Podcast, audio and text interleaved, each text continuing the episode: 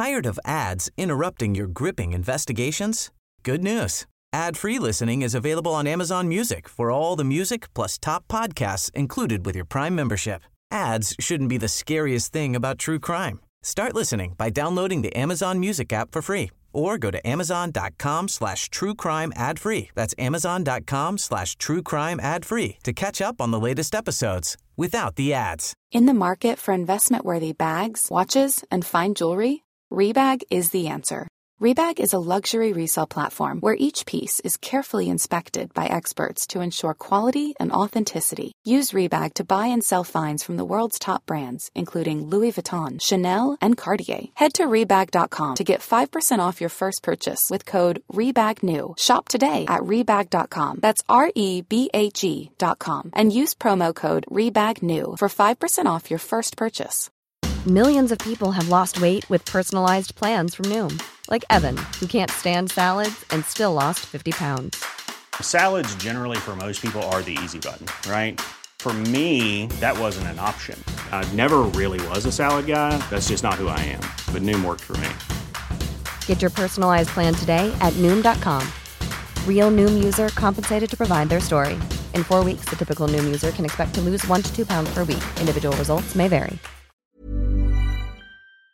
Innan vi drar igång veckans avsnitt av dagens Juridikpodden så har vi glädjen att meddela att vi har fått en ny sponsor, nämligen BG Institute. Och vilka är då BG Institute? Jo, det är ju en av Sveriges absolut största utbildningsaktörer för yrkesverksamma och de arrangerar årligen över 300 utbildningstillfällen. Det handlar om en och två dagars kurser, webbinarium och internutbildningar. Sommaren står för dörren, midsommar är snart här, men det är ju nu som det gäller att planera inför höstens kompetensutveckling. Det finns ju hur många alternativ som helst. Man kan ta utbildningen till sina egna lokaler, man kan göra utbildningen helt digital eller varför inte göra det till en rolig grej och sticka iväg någonstans hela företaget tillsammans. Vilket alternativ som än passar ditt företag bäst så kan BG Institute sätta ihop ett koncept för just er. De har så pass lång erfarenhet att de vet precis vad som krävs för en lyckad kompetensutveckling och de skräddarsyr mer än gärna en utbildning just efter era önskemål och behov. För den som vill veta mer om det här så ska man gå in på bginstitute.se internutbildning bginstitute.se internutbildning så får du omedelbar hjälp och kan boka den absolut bästa kompetensutvecklingen för just ditt företag.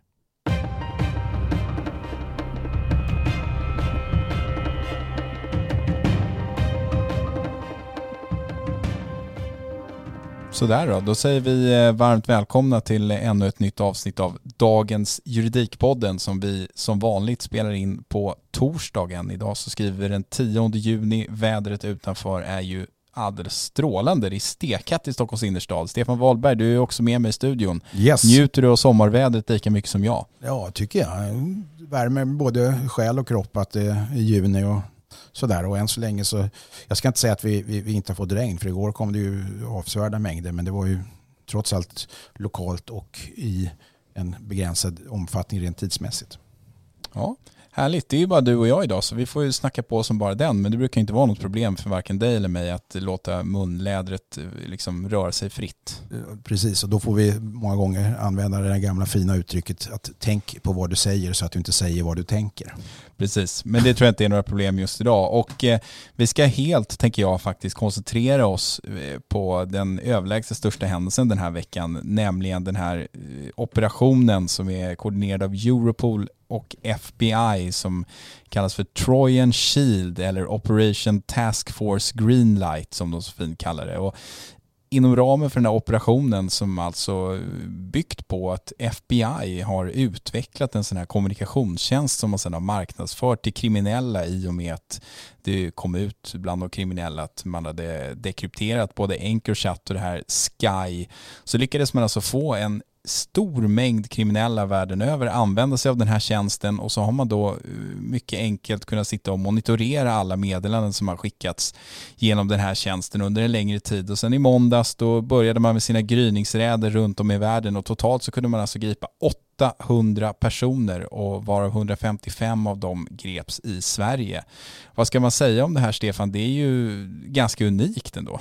Det är unikt och det är intressant det du sa inledningsvis nämligen att den oslagbart största händelsen den här veckan. Och det är faktiskt inte bara i vår värld av juridik och rättsväsende det här handlar om utan även de så kallade allmänna större medierna har ju toppat sina nyhetssändningar och analyser och diskussioner och rapportering kring just den här händelsen. Så det har tagit skruv och eh, på många sätt blivit rena julafton för allt från eh, kriminalreportrar och, och allmänna intresserade personer av, av det här slaget och rätt in i en verklighet som är närmast att eh, jämföra med någon, någon agentroman eller sådär.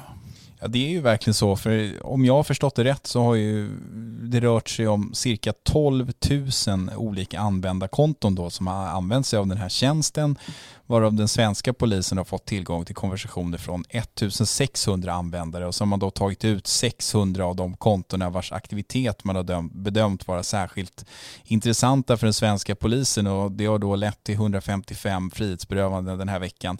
Det som är lite intressant är att 155 personer som frihetsberövades i Sverige, det är rätt alltså, stor procentsats i förhållande till det här totalen på 800. Vad säger det om hur kriminaliteten ser ut i Sverige? Jag, jag kan tycka att det låter eh, lite oroväckande högt. Det kan ju också säga någonting om huruvida de olika polisorganisationerna i de olika länderna har värderat den här informationen. Och I brist på annat så har man använt den eh, om man inte har något eget inhemskt underrättelsematerial till exempel. Jag säger inte att det är så, men det skulle kunna vara så.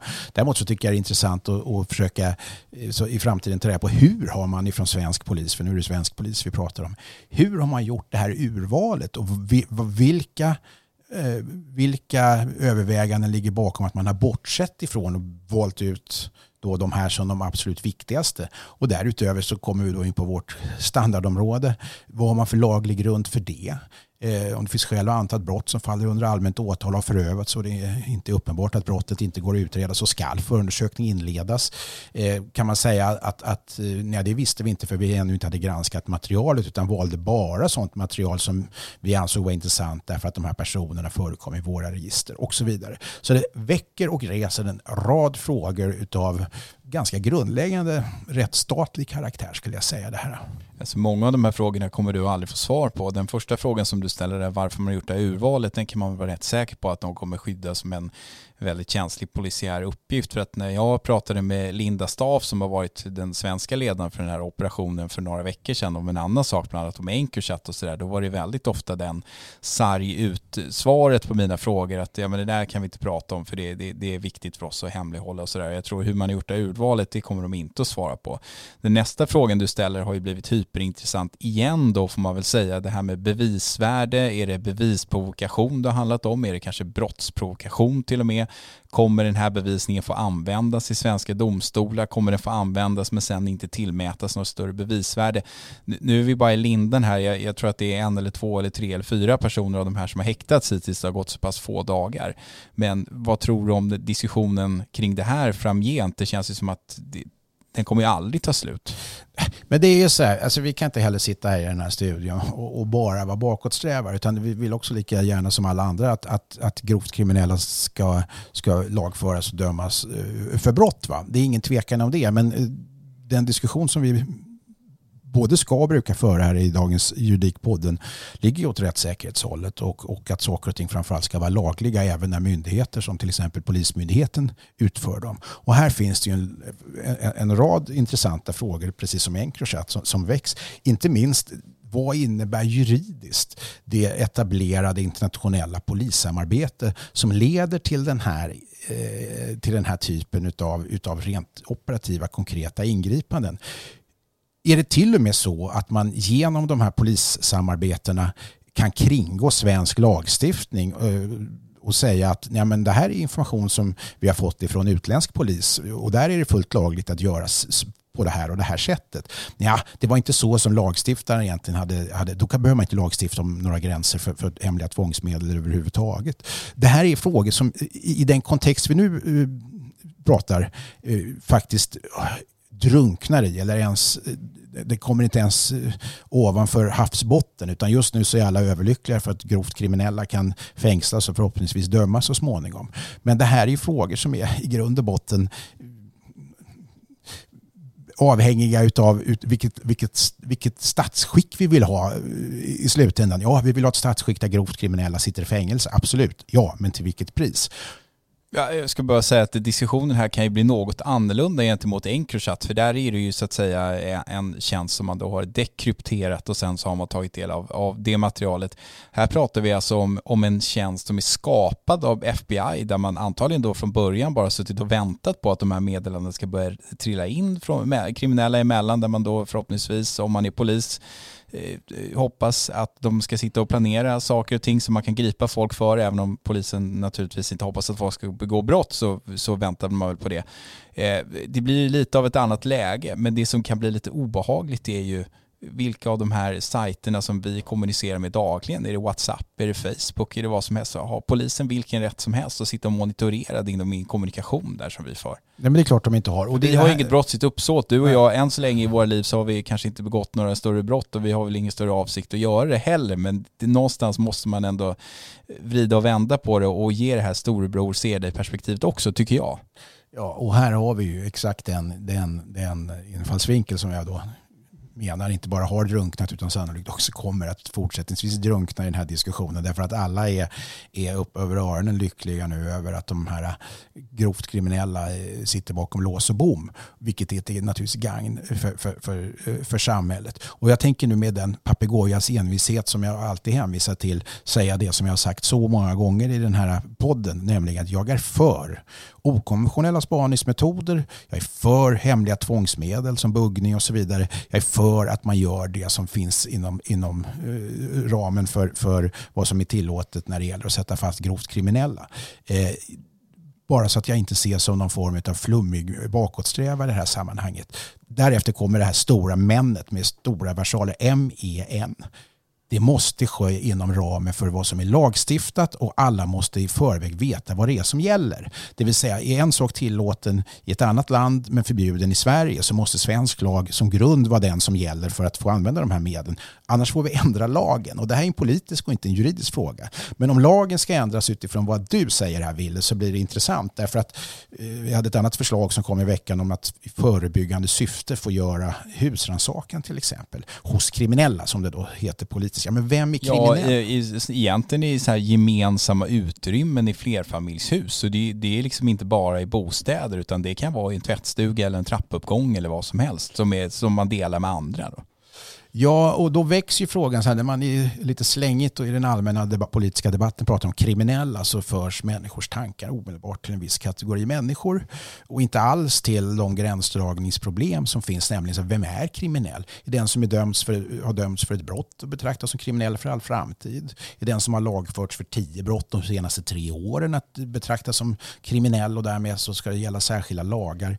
Någon form av legaldefinition i de här sammanhangen skulle vara på sin plats. Att, att vi hade en gång i tiden en bestämmelse när det gällde just polisens möjlighet att omedelbart ta sig in i slutna förvaringsutrymmen säga husrannsakan, som alltså kända tillhåll för kriminella. Och det där var ett lite svajigt begrepp. Men, men även juridiskt så visste man ungefär vad det betydde. Och, och det är där vi lär landa i en sån här lagstiftningsteknisk process också. Hur vet vi att det här inte blir en urskiljningslös till exempel avlyssning eller avläsning av data utav alla i Sverige befinnande, just nu befintliga personer till exempel, utan bara då rikta sig mot en viss grupp som då betecknas i den politiska debatten som kriminella och kanske som juridiskt får avgränsas utifrån något av de kriterier jag tidigare nämnde. Till exempel någon som är lagförd för minst tio brott de senaste tre åren varav ett av brotten hade ett straffminimum på låt säga två års fängelse. Det jag säger nu är bara rent spekulativt utan någon grund i någon utredning. Men så bör man i så fall formulera en sån tvångsmedelsrättighet.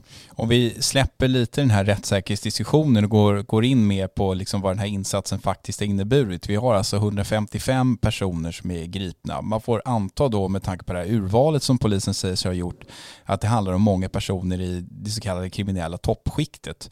Om en väldigt stor andel av de här nu skulle häktas, eh, åtalas och senare dömas för brott, då skulle ju polisen enligt mitt tycke kanske sitta i en ganska gynnsam situation nu då, där man får ett fönster som man brukar prata om, där man kan genomföra insatser som gör att man kan kyla ner läget och förhoppningsvis på längre sikt få lite bukt med den här allvarliga kriminaliteten.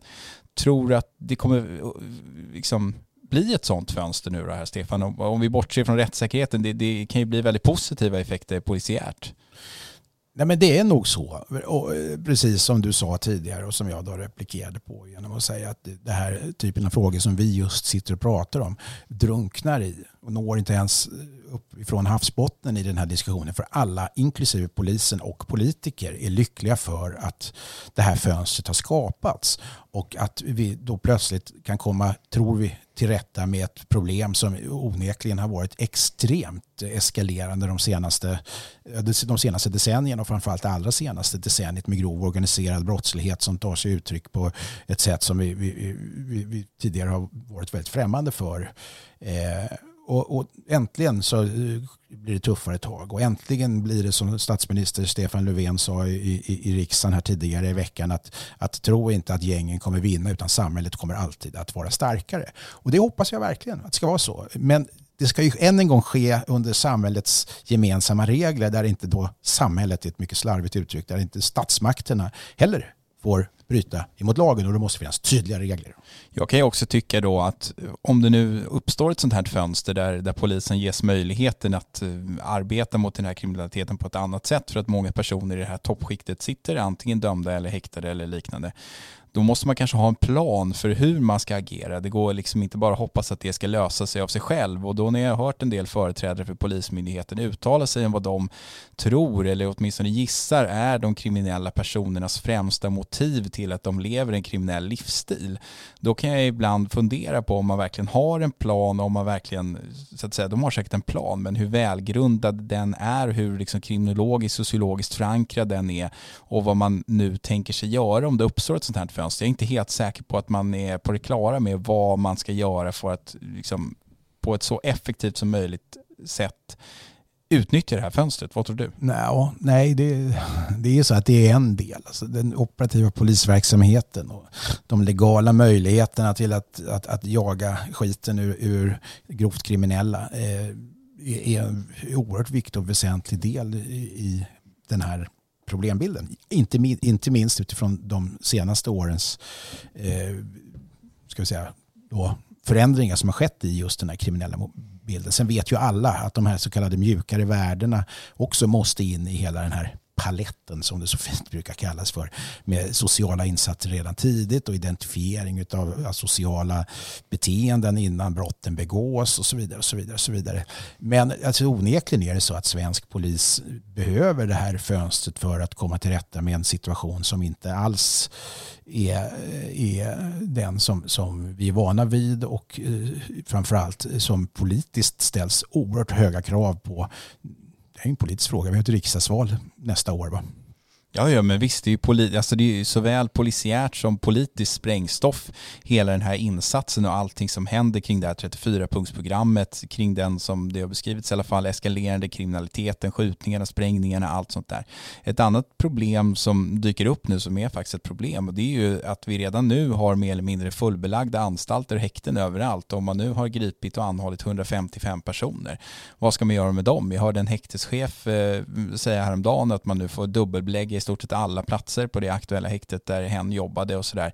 Det här kan ju också bli ett problem. För att om det nu är så att det är väldigt många högt uppsatta kriminella personer från de här olika nätverken som det pratas mycket om, då går det inte heller bara att stuva in folk eh, Eh, i vilket dubbelrum som helst utan då måste man ha en liten plan för det också så att det inte ska bli eh, motsättningar eller liknande. Vad, mm, vad säger du om det? Det är också ett problem, eh, ett nytt problem på något sätt. Ja, och det är ju alltså det är ett rent praktiskt problem att vi inte har i så fall anstalter som är anpassade utifrån både den ökning i kriminalitet, ska säga, den ökning av den här typen av kriminalitet ska jag säga för att vara helt kriminologiskt korrekt. Va?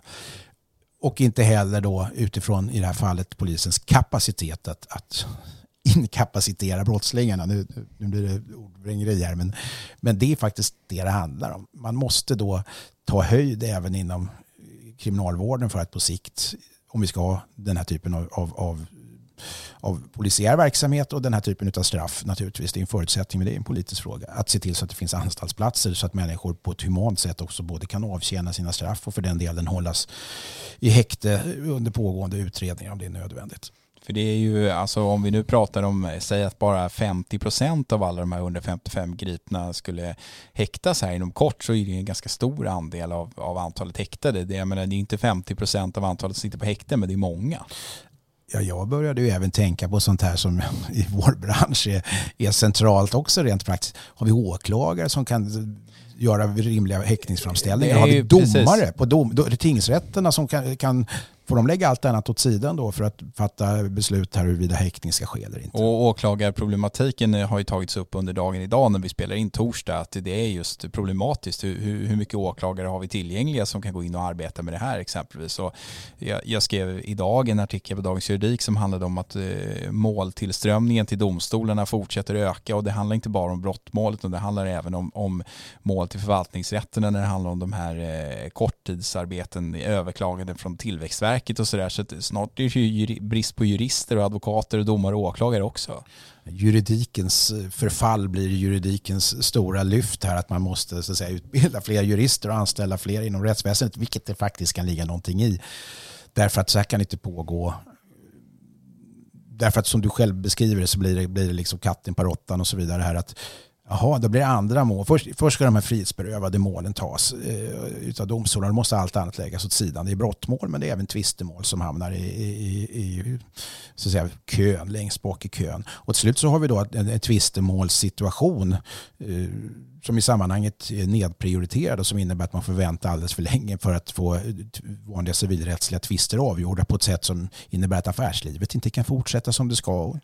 Även, då, även rättsligt att Sverige inte lever upp till sina åtaganden om, ett effektiv, om rätten till ett effektivt rättsmedel och så vidare. Så det får konsekvenser. Men det får inte påverka naturligtvis möjligheten att lagföra grovt kriminella utan det här är en politisk fråga som handlar om att bygga ut anstaltsplatser som vi pratade om tidigare och se till så att åklagarväsendet och domstolarna är rustade för att ta den här typen av, om än tillfälliga toppar, så to trots allt toppar som kommer att, om polisen gör sitt jobb, sluta med att de ska under många år då vistas inom kriminalvården, de här personerna som är gripna och som då kanske kan komma att fällas till ansvar för brott också.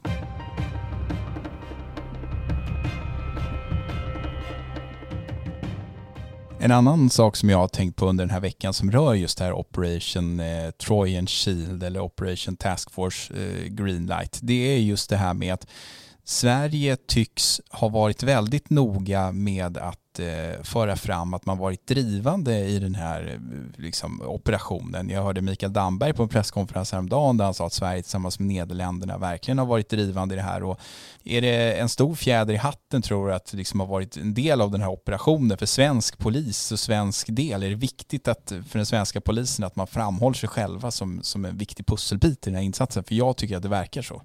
Jag tror att det här är inte bara tudelat utan tredelat. Till att börja med tror jag att svaret på din fråga är ja. Det är viktigt utåt, det är viktigt uppåt för, för, för, för polisen och eh, då är ytterst för politikerna som, som har polisen i sin hand, inte minst justitieministern Morgan Johansson till exempel. Va?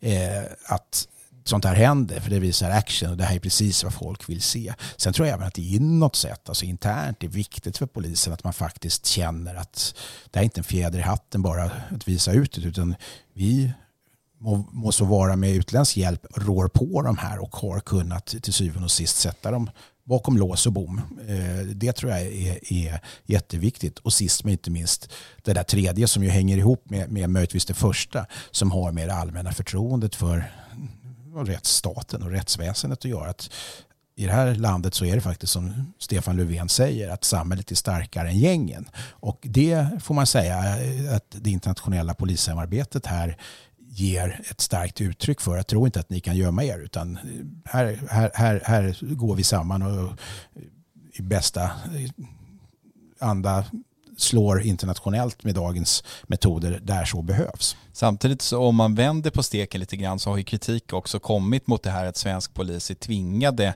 att ta hjälp av internationella polisorganisationer och andra polismyndigheter för att kunna komma åt de här gängen. Jag, jag, det har ju liksom de senaste dagarna varit det som det har pratats mycket om att liksom det krävs ny lagstiftning. Varför kan vi inte göra det här i Sverige? Vi har den hemliga dataavläsningen. Varför kan vi inte använda det på rätt sätt? Det finns ju som vi har pratat om innan lagar och regler som begränsar den svenska polismyndigheten att göra vissa av de här sakerna. Någonstans tänker jag också, kan det vara så att de har varit med och lett den här insatsen då? Kan det också vara lite cred gentemot andra polismyndigheter som i sin tur kan leda till att man kan få delta i fler sådana här samarbeten? För det tror nämligen jag att det är viktigt för svensk polis gentemot de andra polisorganisationerna, det vill säga FBI, Europol och, och de andra internationella myndigheterna som har medverkat att visa att ja, men vi kan faktiskt leverera en sån här insats och det leder till gripanden och när vi väl får informationen då slår vi till.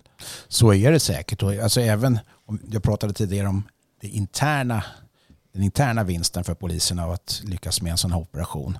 Men jag tror även att den internt externa, det vill säga inom det internationella polissamarbetet är, är viktigt därför att där värdesätter man inom organisationer som Scotland Yard och FBI och andra eh, stora polisorganisationer ute i, ute i världen, eller polismyndighet ska jag säga, att, att man har ett eh, joint venture där man helt enkelt samarbetar. Och det här ställer ju ytterligare frågor kring vilken underrättelseinformation delar i det här fallet då Sverige med sig av till andra länder som är, och med vilket lagstöd gör man det? Och, och den typen av lite då griniga frågor som ändå bör diskuteras i de här sammanhangen.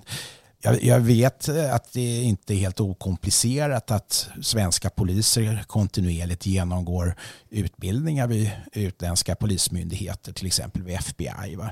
Det är inte helt okomplicerat av den enkla anledningen att man bygger upp personliga kontakter. Så att när svensk polis på något sätt behöver uppgifter ifrån till exempel USA eh, eller operativt stöd i någon utredning och sådär så är det väldigt lätt att man har lyfter på luren och ringer till den där polisen som man lärde känna när man gick utbildning vid FBI Academy eh, istället för att gå tjänstevägen, det vill säga via internationella desken som, som då får ta de korrekta kontakterna och se till så att allt går både lagligt och formellt och tråkigt byråkratiskt långsamt till. till va? Och det här är också en fråga som många gånger, jag hör den inom polisen, att det är inte bra att de här, de här personliga kontakterna knyts på det väldigt just personliga planet alltid.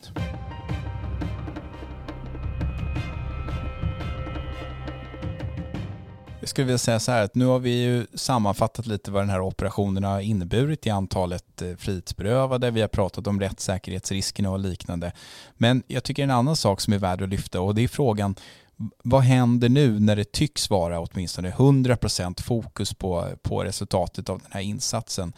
vad händer med den övriga brottsbekämpningen i samhället? Kan det finnas en risk att fokuset här tar, landar alldeles för mycket på de här absolut grövsta kriminella som man nu lyckats gripa och att fokus på, då försvinner på andra typer av brott? Jag menar, vi hade rapporter, rapporter förra veckan om att man drar ner på vissa rotlar där man eh, jobbar enbart med liksom relationsvåld och våldtäkter och lite att man gör nedskärningar och så där. Jag är lite rädd för att det här hundraprocentiga fokuset på den allra grövsta kriminaliteten riskerar att leda till att man lägger dimridåer över den andra brottsbekämpningen. Alltså när det gäller, när det gäller brottsbekämpning av, av, av vardagsbrott eller mängdbrott som det numera brukar kallas så är den ju fortfarande i någon form av kräftgång och det har det varit så, så länge jag har varit med i den här branschen. Eh, och det, det kan man spekulera mycket kring. Jag tror personligen väldigt mycket på att sexighetsgraden i att arbeta med vissa typer av brott har gjort att, att, att eh, de poliser som inte eh, får jobba med grov organiserad brottslighet utredning av kvalificerade spaningsmord eller narkotikabrottslighet på internationell nivå och så vidare. Och så vidare. Eh, det har liksom blivit en liten statusgrej inom polisen, eller det vet man att det har blivit och det gör att det leder tyvärr till att utredningar av mycket mängdbrott som är seriebrottslighet. Villainbrott är en klassisk seriebrottslighet. Det är, inte, det är liksom inte så sexigt att utreda det, även om man vet att det drabbar vanliga människor, och vanliga skattebetalare på ett betungande sätt. Och även om man vet att det här är busar som måste på ett eller annat sätt lagföras för att upprätthålla förtroendet och så vidare, så, så, så tror jag att din slutsats är korrekt. Det blir säkert lidande direkt eller indirekt utav att så mycket resurser åtgår till idag den här typen av mycket grov organiserad brottslighet. Samtidigt kan man säga då att den grova organiserade brottsligheten i många fall också drabbar en, en stor krets utanför de som just kanske blir skjutna eller liknande. Det kan ju vara hela bostads områden och liknande som drabbas väldigt hårt av den här typen av krig, om man får säga så inom citationstecken då, mellan olika nätverk och det har pratats om vägspärrar i Göteborg och liknande som ju drabbar stora delar av samhället. Det är ju rena maffiametoderna och då pratar vi maffia så är vi ju inne på liksom delvis kontrollera ett samhälle och så. Så att det kanske egentligen är den nya vardagsbrottsligheten eh, på ett sätt också så att jag ska inte lägga liksom, eh, all för mycket skit på polisen men jag tror ändå att den här typen av frågor är, är värda att fundera på när fokuset blir otroligt stort just på de allra allvarligaste brotten. Ja, men jag tror det också. Jag tror som jag sa alldeles nyss här att det vi gör här just nu, du och jag, i den här podden är lite grann vårt uppdrag också. Vi balanserar bilden eh, förhoppningsvis utifrån den massmediala uppmärksamhet och rapportering som sker kring de här frågorna och den hype som är just nu. Eh, möjligtvis till och med så att vi framstår som någon form av lite flummiga bakåtsträvare när det är eh, så att den grova organiserade brottsligheten måste slås ner. Nu är det ju så att ingen av oss är sådana flummiga bakåtsträvare utan bara tycker att sådana här frågor måste finnas med i diskussionen och debatten. Eh, jag säger det till förebyggande av en en, en, en, mängd mejl från våra lyssnare som eh, annars skulle kunna tycka att vill vi inte att grov organiserad brottslighet ska avslöjas och sättas dit? Jo, det vill vi inom lagens gränser. Ja, och jag tycker också att det återigen är värt att lyfta fram det faktum att 155 av 800 personer som har anhållits de senaste dagarna, de har gripits eller anhållits i Sverige. Alltså jag menar, det finns ju ett stort grundproblem här. Hur ska man komma åt det? Det handlar inte bara om att frihetsberöva de här 155 personerna. Det handlar ju om att ha någon form av strategi och en långsiktig plan för hur man ska eh, skapa minskad problematik eh, med kriminalitet och hur ska man jobba med sin brottsbekämpning. Det går inte bara att pinpointa en sån här operation som dessutom där man har haft hjälp från 16 andra polismyndigheter inklusive Europol och FBI och säga att nej, men nu är problemet löst löst utan det måste man också belysa. Sen tycker jag att det är kanonbra med den här insatsen och jag hoppas att så många som möjligt av de här personerna som har gripits verkligen är skyldiga och sen kan dömas för brott. Det är väl kanonbra, alltså jag säger ingenting om det. Det var just den där lilla inskjutna bisatsen som möjligtvis i det sammanhanget skiljer dig från många andra. Att du hoppas att många, de som har, många av de som har gripits är skyldiga. Det vill säga, det är inte bara så att man hoppas att de som har gripits ska dömas utan de måste också vara skyldiga för att kunna dömas. Och det måste vara bevisat att de är skyldiga. Och här är ju, det här är så enkelt att säga, sitta här och säga, men alla vet ju att tongångarna är lite annorlunda många gånger politiskt i det här sammanhanget. Man pratar om kriminella, punkt slut och sen får folk dra vilka slutsatser de vill. Ja, nej, men man får passa sig lite för det. Men du, jag tänker bara innan vi avslutar här, har du hängt med i den heraldiska diskussionen som har förts kring det här vapnet som eh, jag tror Europol har tagit fram? Den här The Trojan Shield? Nej, det har jag faktiskt missat. Just heraldiken är inte ett av mina monomaniska intressen här i livet. Nej, den har fått jättemycket kritik. Det är många som tycker att den är väldigt ful. Det är en sån här silverfärgad sköld där man har då pressat in de här 16 eh, nationernas olika flaggor och jag tror även Europol och FBI-emblemet. Fascinerande. Jag, jag menar, alltså, du är, Ville här är ju mer intresserad av heraldik och stora och lilla riksvapnet. Inte superintresserad inte, men jag tänkte bara att det var en rolig, det är roligt att det har blivit en, det säger någonting om storleken på, det här, på den här insatsen, att det till och med letat sig in i att SVT, tror jag det var, gör en intervju med statsheraldiken om hur The Trojan Shield, han tycker den ser ut. Alltså det säger någonting om magnituden och digniteten på det här, hur stort det har varit worldwide. Ja, och kanske, kanske, kanske är det framtiden. Vi kommer ju anledning att återkomma till det här, men det är, jag måste ändå avslutningsvis ställa eh, en, en, fråga, en uppriktig och ärlig fråga. Här, varför tror dessa grovt kriminella människor på fullt allvar att de är skyddade genom de här krypterade tjänsterna? Eh, ja, det kan man säga fram till nu.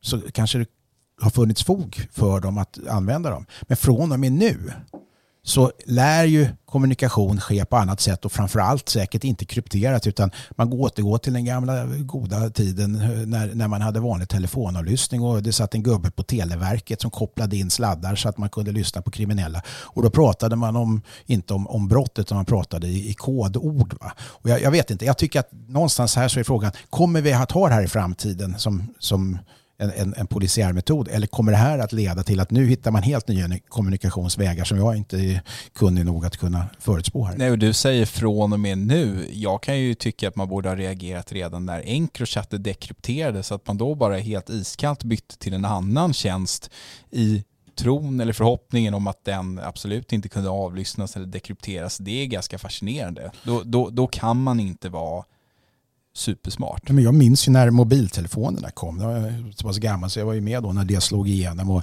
det var jättehysch länge om att, att, att poliserna faktiskt kunde lyssna även på mobiltelefoner. På, framförallt när GSM-nätet hade kommit och det var lite komplicerat och sådär. Ja, sen jag vill inte säga att man upphörde, men man, man blev i alla fall mer försiktig från de kriminella sidan med att saluföra brott och, och, och diskutera brottsupplägg och sådär. Men det här säger ju också någonting om det som faktiskt Linda Staaf har uttalat sig om en hel del den här veckan, nämligen det faktum att kriminaliteten är internationell, den organiserade brottsligheten är internationell alla kan inte hela tiden ses och avtala saker mellan fyra ögon. Coronapandemin har också gjort att resvägarna har blivit allt svårare. Det, det, går inte att ses på samma sätt längre. På något sätt måste man ju kanske koordinera den här vapenhandeln eller koordinera den här narkotikahandeln från ett land till ett annat och liknande. De kommer alltid att behöva använda sig av kommunikationsverktyg och där så känns det nu som att faktiskt efter den här veckan polis, säkerhetspoliser och liknande har ju ett övertag nu. Frågan är bara om man kommer prata i klartext eller kommunicera, skriva Nej men det gör de inte nu heller på riktigt på det sättet. Även om de pratar enligt polisen väldigt mycket klartext så är det ju mycket kodspråk och liknande. Men de koderna har ju liksom de här brottsutredande myndigheterna löst ut nu. Så att jag menar, då får man ju hitta på något eget, som rövarspråk eller något. Röksignaler som man använde en gång till. Ja men jag menar, det, nej, det känns faktiskt som att eh, förändringens vindar blåser lite och eh, de blåser åt rätt håll, åtminstone om man gillar polisen och de brottsbekämpande myndigheterna och det gör vi ju, eller hur? Absolut, så länge de håller sig till lagen så gillar vi dem. Bra, nu ska Stefan ut och sola och eh, jag ska klippa den här podden. Tack för att ni har lyssnat, vi hörs nästa vecka. Hej!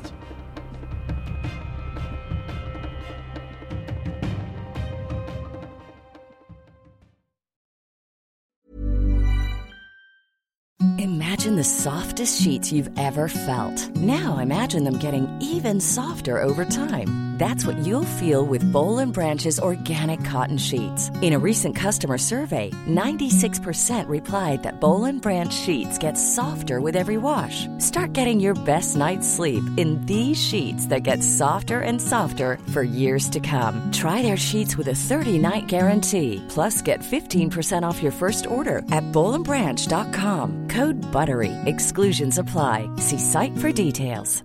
Even when we're on a budget, we still deserve nice things. Quince is a place to scoop up stunning high-end goods for 50 to 80% less than similar brands. They have buttery soft cashmere sweaters starting at $50, luxurious Italian leather bags, and so much more. Plus, Quince only works with factories that use safe, ethical, and responsible manufacturing. Get the high-end goods you'll love without the high price tag with Quince. Go to quince.com/style for free shipping and 365-day returns. Tired of ads interrupting your gripping investigations? Good news. Ad-free listening is available on Amazon Music for all the music plus top podcasts included with your Prime membership. Ads shouldn't be the scariest thing about true crime. Start listening by downloading the Amazon Music app for free or go to amazon.com slash true crime ad free. That's amazon.com slash true crime ad free to catch up on the latest episodes without the ads.